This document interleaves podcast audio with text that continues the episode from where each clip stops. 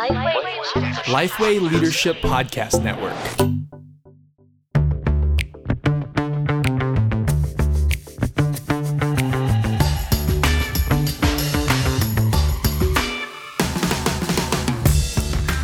G'day, I'm Scott Sanders. I'm Derek Hanna. Welcome to The One Thing, a podcast designed to give you one solid practical tip for gospel centre ministry every week. Yep, and every we're, week. And we're going off piste today. Now, can I explain what I mean by that? That's when, you know, you've got tracks on the snowfields. I didn't grow up skiing, hmm. but it's a phrase, it's a term. You So go, say it again. you go off piste, okay, where you go off the track. Now, we're doing that because we've got a bonus episode. I, I always love going off piste. Yeah, just you but don't know what's you don't know what's there. Just for the listeners, we've had to. Uh, this is the eighth take of this because Scott kept pronouncing it wrong. Um, but he's finally got it. Well done. That's good. Now, the one thing is brought to you with thanks to Geneva Push, the Australian Church Planting Network, and we can actually help you speak real good. You just got to do a lot of takes as well. We're also proudly part of the Lifeway Leadership Podcast Network. We encourage you to check out our network page. But for now, you press play, bonus episode of The One Thing. Well, what are we going to be talking about, Scott? We're going to be talking about uh, maturing people in Christ. How do you do that? We've got Grahame Fuller from EV Church. You're the maturity, mission, and sometimes ministry pastor at EV Church uh, on the Central Coast in New South Wales. maturity and mission. Maturity and mission. Welcome, welcome to the uh, podcast again. And we are thinking about this big topic of, um, of, I guess the goal. So we want to see people use the language of being a fully formed disciple. Describe that person. Yeah, well, if you move through the New Testament, it's got many facets, Mm. uh, but it is about Christ-likeness of character. It's about um, deep conviction. Uh, it's about godly affections and desires. It's about being a, uh servant, servant in heart, servant in uh, action. Uh, it's about being you know, mission-minded and and uh, keen for others to, to be saved and engaged uh, in that work. Uh, it's about loving the church, uh, being engaged in the community, caring for brothers and sisters, um, loving those around them. Uh, yeah, there's a there's a whole bunch of facets to it, but it's that that uh, deep, fully formed discipleness. Now it's really it's really important to be thinking about that because I think we often just say well, we want, just want people to be mature, um, but ac- y- y- what you've just you know you've actually got a description. There's things that you're looking for. Um, how do you? I guess how do you measure? You know, do you me- can you measure that? Yeah, it, it is hard to measure, isn't it? Mm, Um, yeah, and it and but it does seem that um, the New Testament writers talk about being complete in Christ, uh, fully mature, Yep. fully formed in Christ, have Christ formed in them, that, that sort of idea. So it does seem that uh, you can see someone who is growing in maturity by exhibiting more and more um, all of these features. Yeah. As you come across churches, you you work with them and, and see them. Uh, do you find that churches can clearly articulate what they mean when they say mature? I think often it's it's um, people do have a picture in their mind um, because we all read the same Bible, but often we haven't clarified exactly what we'd like that to look like in practice, um, and then haven't clarified how we'd shape our ministries in order to achieve some of those things to help people grow to that sort of discipleship. So so what are the key ministries in church life that actually mature? You know, is there is there ju- surely there's just one ministry A that does silver it. Bullet. a a silver bullet ministry that it's going to radically mature all your people. That that does seem to be a, a common thought um, that that there's one, and it often is like a one to one ministry or a small group ministry. But um, I think everything we're doing as a church is actually uh, growing people into full So discipleship. what? Yeah, what do you mean by that? Everything. Uh, I mean, everything, unless we're doing things in church that are not helpful or uh, have no purpose behind them.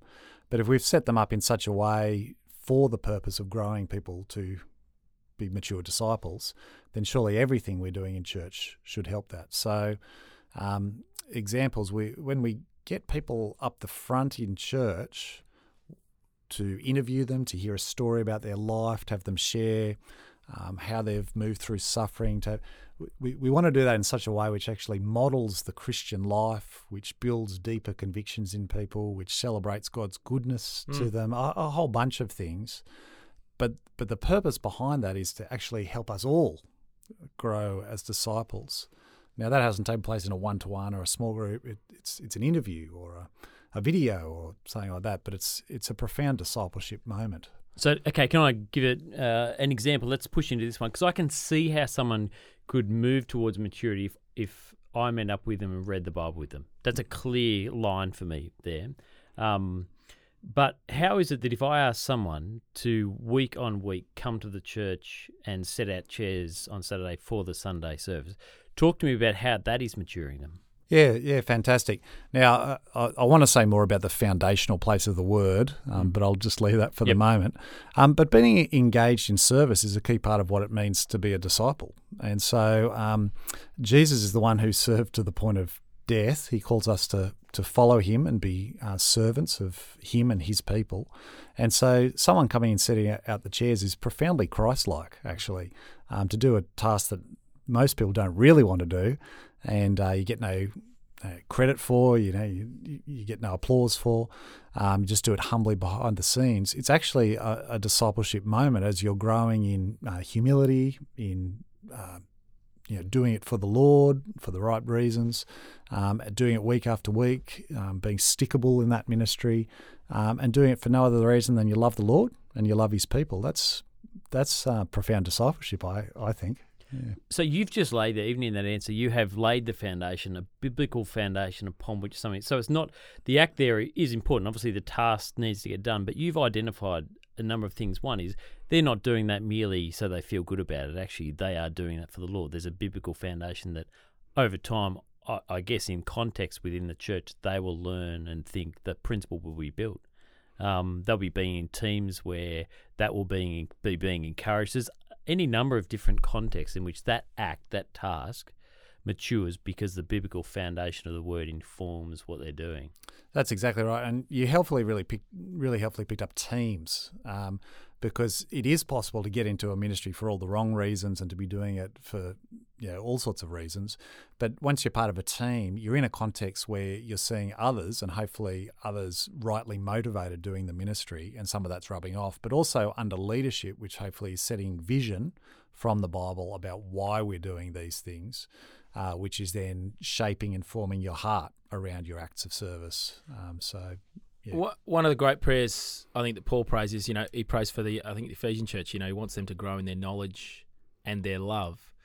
Um, you know what you've described with the chair, you know, the chair example. It sounds like it's a lot of that's a, a lot of love, but not a lot of knowledge character. How, like, or or am I just am I missing something? You know, like a lot of people would say that's not discipleship because I'm not actually not, um, I'm not opening the Bible up with you, and you're not growing in your knowledge there. Um, but I heard, um, yeah.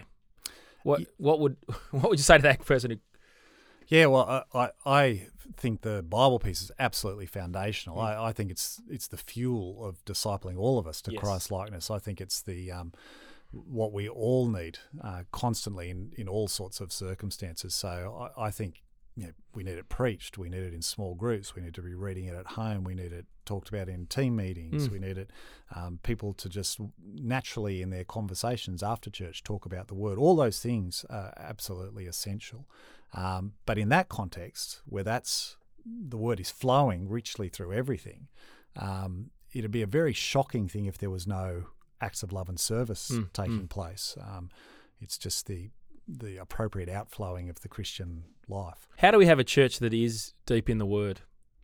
Yeah, I, I think it starts with leadership, um, being deep in the Word, and so individually, but also as a team, making sure we, we're looking at studying the Word and letting that set the the agenda for our uh, life together. Um, I think it is a helpful thing to uh, set a preaching program uh, well in advance and to tie lots of the church's ministry around that program. So have the, you have your preaching as your real, um, it's it's the real vision setter or it uh, is a vision setter. Cha- it's a it's a real it's a real hit, you know impactful thing. It's a centerpiece as well in some ways. Not that there aren't other ways, but it is the it is a culture setter. Yeah, you, yeah. You can go you can go harder on the preaching you know, than you can sometimes in a small group, I guess. And I think it actually shapes the culture of everything in church. Mm. It's it's the foundational culture setting piece. Church is, and then that's the key piece in church. Um, and so, how we preach, how we engage with the word, how seriously we take it, how long we preach for, um, the the style of preach, all those things um, will shape the way people um, listen to, hear the word, and then engage with the word themselves. And how you model will then shape the way they do it. Hmm. Um, but also having it not just uh, in the preaching and, and the red word. That's that's actually probably the that's the central moment. Um, the read and the preached word, but also in the way we pray, having our prayers shaped by the word, having our songs shaped by the word, um, even the way you know we, we run a video or an interview or s- someone who's emceeing or service leading says things is, is shaped and informed by the word, which doesn't mean you need to be quoting scripture in every moment, but um, everything is saturated uh, And- with and- the word. And as you, all of those moments in the gathering are maturing people, you know, to, and and to be intentional and purposeful to see that they all have a moment in modeling prayer, uh, in un, you know shaping and understanding how we understand God's word, uh, and then doing it together. What what about the you know sort of the conversations after church? You know the sort of informal stuff that you know you as a church leader can't really control. You know, so I'm gonna I'm gonna finish up church and talk to Derek about the cricket on Sunday, not how fantastic the sermon was. How do we how do we shape those you know conversations? Yeah, I, I think you can over time try to create a culture where people have um, conversations around what they've heard in, in the sermon, and even in the sermon, you can encourage people Mm. to do that, or in, in the emceeing service leading, encourage people to do that. I think over time, if people are really engaged with the word, it happens naturally. Mm, Pe- people mm. want to talk about the things that they've heard and been struck by, and so again, I think feel like the preaching is essential in that. But yeah, having having the word saturate that's the fuel that that um, allows discipleship to grow. Can I ask how much does the leader shape all of these things in every? Obviously, they can't be in every place at every time, um, but how much does the leader shape the culture where the foundation of the word filters down or up, however you want to picture that, into the whole of life to build maturity? I think the leader is absolutely essential, um, as with all aspects of church life. Um, but if they lead well, they build that same desire and ability into as many people as possible, and perhaps even set aside one person or one group whose whole focus is getting the word deeply into the lives of as many people as possible. And so that group looks at every structure, everything that's going on in church, every program, every and makes sure that the word is infused deeply in it because it's the word that saves, it's the word that grows. Uh, so we want it to be the fuel that's running through everything. Um, so then people can love and serve and have hearts that are lifted to God, which is all part of their discipleship. Now I want to I want to press into uh, small groups as as well. We've got we've got bonus episodes, so uh, we got lots. We got time. Um, I want to press into small groups and how small groups can do that as well. And I do also want to talk about ministry teams as well. So small groups, because again, people people would would argue that's where all the heavy, you know, outside of preaching, that's the other heavy lifting piece. Um, so tell us how to how to how can you get small groups that mature? You've already said one of your kind of principles or thoughts is that the small groups are doing material that you're uh, doing on a Sunday as well. You, you know, wouldn't you do a different Bible passage so you can do more Bible because you want to get more Bible in? Why would you just repeat? You, you, you could. You, they're all just decisions. Yep. Um, but doing the same thing, and we actually do the same thing in personal Bible reading as well. So provide personal Bible reading materials, uh, small group materials, and then church all do the same passage right through a week, Yep. which has the effect of um, saturating people in that passage. Uh, has the effect of we all are thinking about and um, living in the same passage, and so the, the the church changes as a whole, or engages as a whole, or thinks as a whole about Yep. something, which is Yep. very powerful. Um, but it also, I think, models that um, the word is very deep. You can look at it three or more times in a week, and every time you come to it, there's it's it's richer, and you you see more, Mm, and mm. Uh, you're changed and and um, struck more, and yeah, I think I think that's important. Um, if you if your small group ministry is going to be a really key word ministry, Mm. which I think is a really helpful word ministry, then I would encourage making sure that it spends a good amount of time in the word. Yep. And so if you try to make it do too many other things, you're not going to be able to engage with the word prayerfully together uh, as intentionally as you otherwise possibly So could. that that's helpful. So what are the other things? I mean, you could do dinner together. Um, you could do mission. You know, uh, that missional communities. A lot of people would argue. You know, we want to have missional communities. Want to do mission in those groups as well. Yep. Uh, what's what's too much? Yeah. Uh, you could do training in them. You could, yeah. There's there's every everything in church life or lots of things in church life. If you can't fit them into church, the next place people want to fit them is into a small group. Um, so want to solve lots of things there. And you've just got to make decisions about what you can fit in and what you can't. And every decision to put something in means something else is squeezed. And if small groups are going to be your your priority is to be engaged around the word together, uh, then I think you need to prioritize that, and some other things won't make it there. Mm-hmm. Particularly if that time around the word is not just a let's think about how we apply what we heard on the weekend. It's a no, let's let's engage with this passage and um, have that transformative moment of seeing what does it actually mean. Wow, how does that how does that impact the way we think about the world?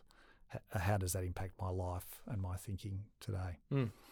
So, what about ministry teams? Uh, we got a whole episode on this, and we'll put that in the show notes uh, as well. But just a couple of you know key things with your ministry teams and how we get discipleship happening there. Yeah, I, I like to see the, the word in and through ministry teams as well. But um, if if you do have um, yeah, the heavy lifting of the word going on in the preaching in the small groups, then I would do it in a in a less um, dense or heavy way in the ministry teams. But I think it's always great to have a little bit of scripture read to reflect on that together.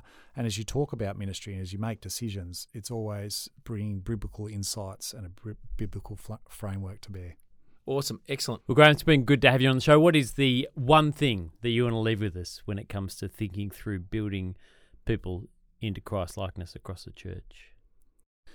It's two things in one. It's it's the essential place of the word in forming people into deep discipleship, but that everything we're doing in church life should also contribute to that purpose. Excellent. Well, if you've liked what you've heard, go onto iTunes and rate us, leave a comment, uh, flick us a question if you want us to cover something in a future episode. Grahame, it's been great having you uh, on uh, on the one thing. Uh, really enjoyed interacting with a whole bunch of stuff over these episodes. Uh, looking forward to having you on next time. Thanks. Thanks for joining us for another episode of The One Thing. Uh, I'm Derek Hanna. And I'm Scott Sanders. Chat soon.